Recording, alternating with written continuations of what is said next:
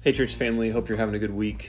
Um, I've been thinking a lot about the fact that recently there are many people in our church family who have either been exposed or have been um, have tested positive for COVID, and you've had to quarantine. And for some of you, uh, you've had to quarantine for for long periods of time because you got it or somebody else in your family got it, and then uh, after that kind of went away, then you got it, and so it felt like there's this kind of never-ending um, this never ending period where you were stuck in your house and maybe even feeling really sick, uh, not feeling well, maybe feeling scared about, well, how bad are my symptoms going to get?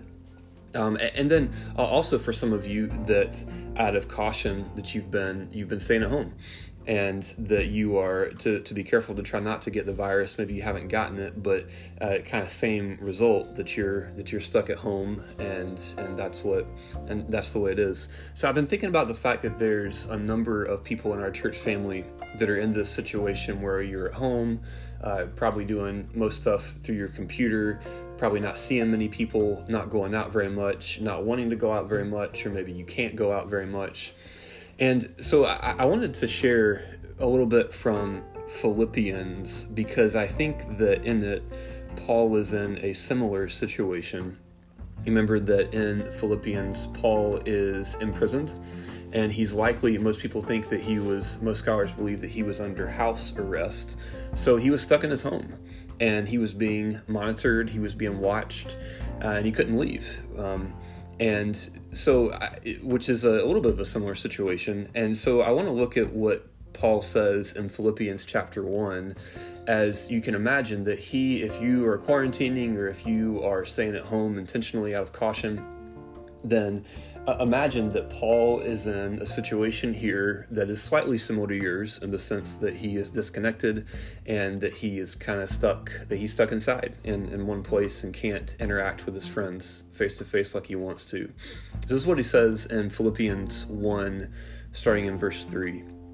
He says, I thank my God in all my remembrance of you, always in every prayer of mine for you, for you all making my prayer with joy because of your partnership in the gospel from the first day until now. And I am sure of this that he who began a good work in you will bring it to completion at the day of Jesus Christ. It is right for me to feel this way about you because I hold you in my heart, for you are all partakers with me of grace, both in my imprisonment and in my defense and confirmation of the gospel. For God is my witness how I yearn for you, for you all with the affection of, of Christ Jesus. And it is my prayer that your love may abound more and more with all knowledge and discernment, so that you may approve what is excellent, and so be pure and blameless for the day of Christ, filled with the fruit of righteousness that comes through Jesus Christ to the glory and praise of God. So, two real quick thoughts I think we can draw out of this is that even when we're stuck, uh, isolated at home, we can still be encouraged by our brothers and sisters in Christ. Look at what Paul says. He says that uh, he says that he he's that he yearns for. He says uh, that that God is my witness. How I yearn for you with all the affection of Christ Jesus. Says that that he holds these people in his heart. And remember, these are not people that are in the next room to him. These are people he's writing a letter to that he's that he hasn't seen in a long time, and he doesn't know when he's going to see them next either and he says that he holds them them in his heart. And he says the reason that he feels so close to them, even though he's geographically separated from them, he says in verse five, because of the partnership that they have in the gospel together.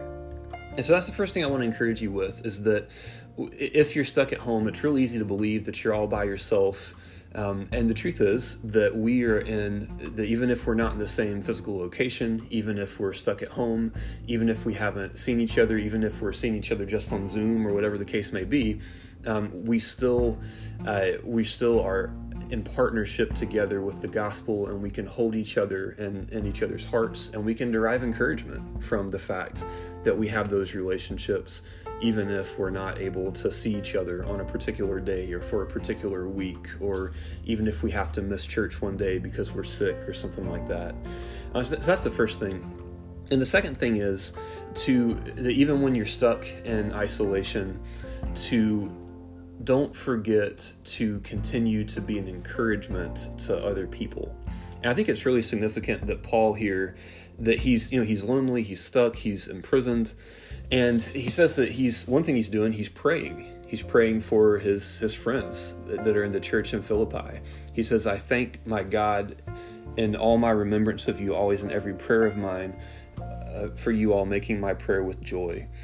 and he so he prays for him and so that's something you can do even if you're sick even if you're even if you're stuck at home even if you've had to miss a well group or, or a life group meeting or, or something like that because of, of, of covid you can be praying for each other and, and secondly, he, he also encourages his brothers and sisters. He reminds them, uh, he reminds them, saying that I'm confident of this, that he who began a good work in you will bring it to completion at the day of Christ Jesus. And so he encourages them and he affirms them and then he spurs them on.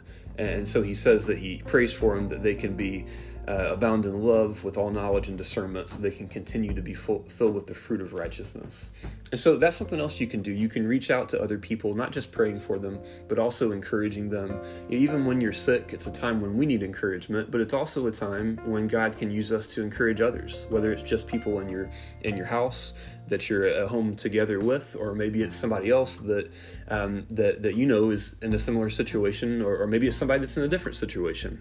But don't believe the lie that just because you're you're stuck inside, or because you uh, your ability to interact face to face with people has been hampered in some way, that God can't use you to encourage them. So those are my two the two thoughts I want to share with you today.